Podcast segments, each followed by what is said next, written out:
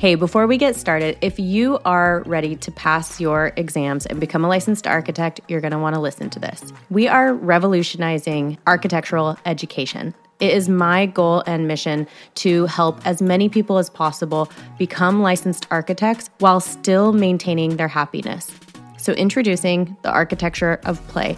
This is our secret podcast series that will transform the way you study and prep for your ARE. Imagine having a happy work life balance while also pursuing your dream of becoming a licensed architect. I promise you, it is possible. Our seven episode private podcast gives you exclusive access to the secrets that can make this dream a reality. Remember, the more fun you have, the more likely you are to pass your exams and become a licensed architect. Start listening today at dci.byoungdesign.com slash secret podcast.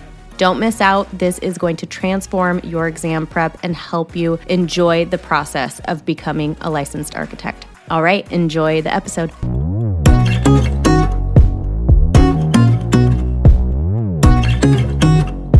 I think having a smaller, digestible contract is really important for getting the project because it feels a little bit more approachable.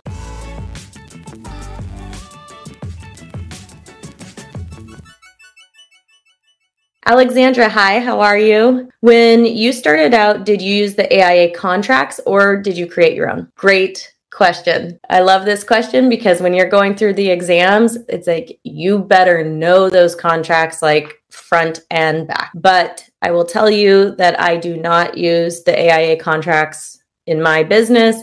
And I did not use them when I was first starting out either. Now, I I may have I may have done it differently if I had just started out on my own without a lot of experience and knowledge of what the contracts were in the firm I was working in because the AIA contracts set you up for safety. They're really there to protect you as the architect. They're like, I mean, even so much as like it takes responsibility off you and puts it on like the contractor. And so they are really set up. They're also very long, they're very detailed. They can be intimidating to anyone you're working with that's going to be signing it so it could be intimidating to a client to receive a you know whatever 15 page contract and before i started my own business i was working for a contractor and one time we were working with a younger architect who had just started his practice within a few years, and he gave us an AIA contract to review. And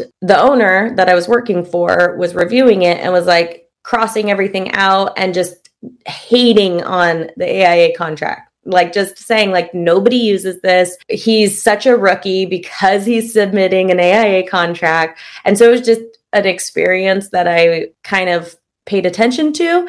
Again, I was working at that time for a contractor, not an architect. So it does make sense why the contractor was not too happy, not too keen on the AIA contract because it was providing a lot of that responsibility away from the architect and onto the contractor. So, as an architect, that is great. However, I have found that these um, longer, complex contracts are not totally necessary and can create issues. It depends on the typology you're working on. It depends on who you're working with. Are you working with you know a state run project? Are you working on a small residential project? So when i first started out i was working on small custom residential projects where it made sense to have a smaller contract. So i have now since developed that. It's been a 10, almost 10 years of slowly developing it,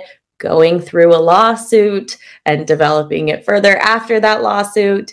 Um, and I will tell you, I didn't have the AIA contract when I was sued. And that's a whole other topic I'm more than happy to talk about sometime because it's a great learning lesson. And I will tell you just segue real quick is that the best learning lesson I ever had was going through a lawsuit when I was early in my career. And I wouldn't change it for the world, but my God, it's very tough to go through when you're going through it. But I didn't have the AIA contract when I was when that happened, but I did have a fairly solid contract at that point and it did protect me a lot. And I also had professional liability insurance, so it wasn't as detrimental as it could have been.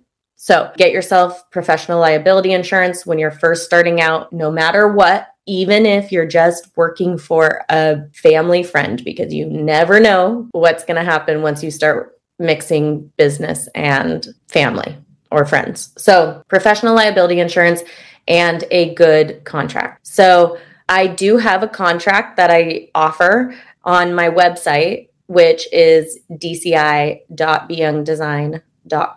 So, if you want to go on there, I have a template that you can download. This is the one that I used back in the day, plus it's been developed over now. So, it is important to have a good contract. It's important to have one that has been reviewed and includes the important things. And if you are starting out, I think having a smaller, digestible contract is really important for getting the project because it feels a little bit more approachable, if that makes sense. So, good question. Um, some stuff came in up top here. I want to just dive into. Um, yeah, Scott says he doesn't use the AIA contracts unless it's required by the project owner. So, that's a great point. Like, if it's required by the owner or the client, like if it's um, some are required if like it's a state or a government or um, whatever. Some might require it. So that's always something to consider.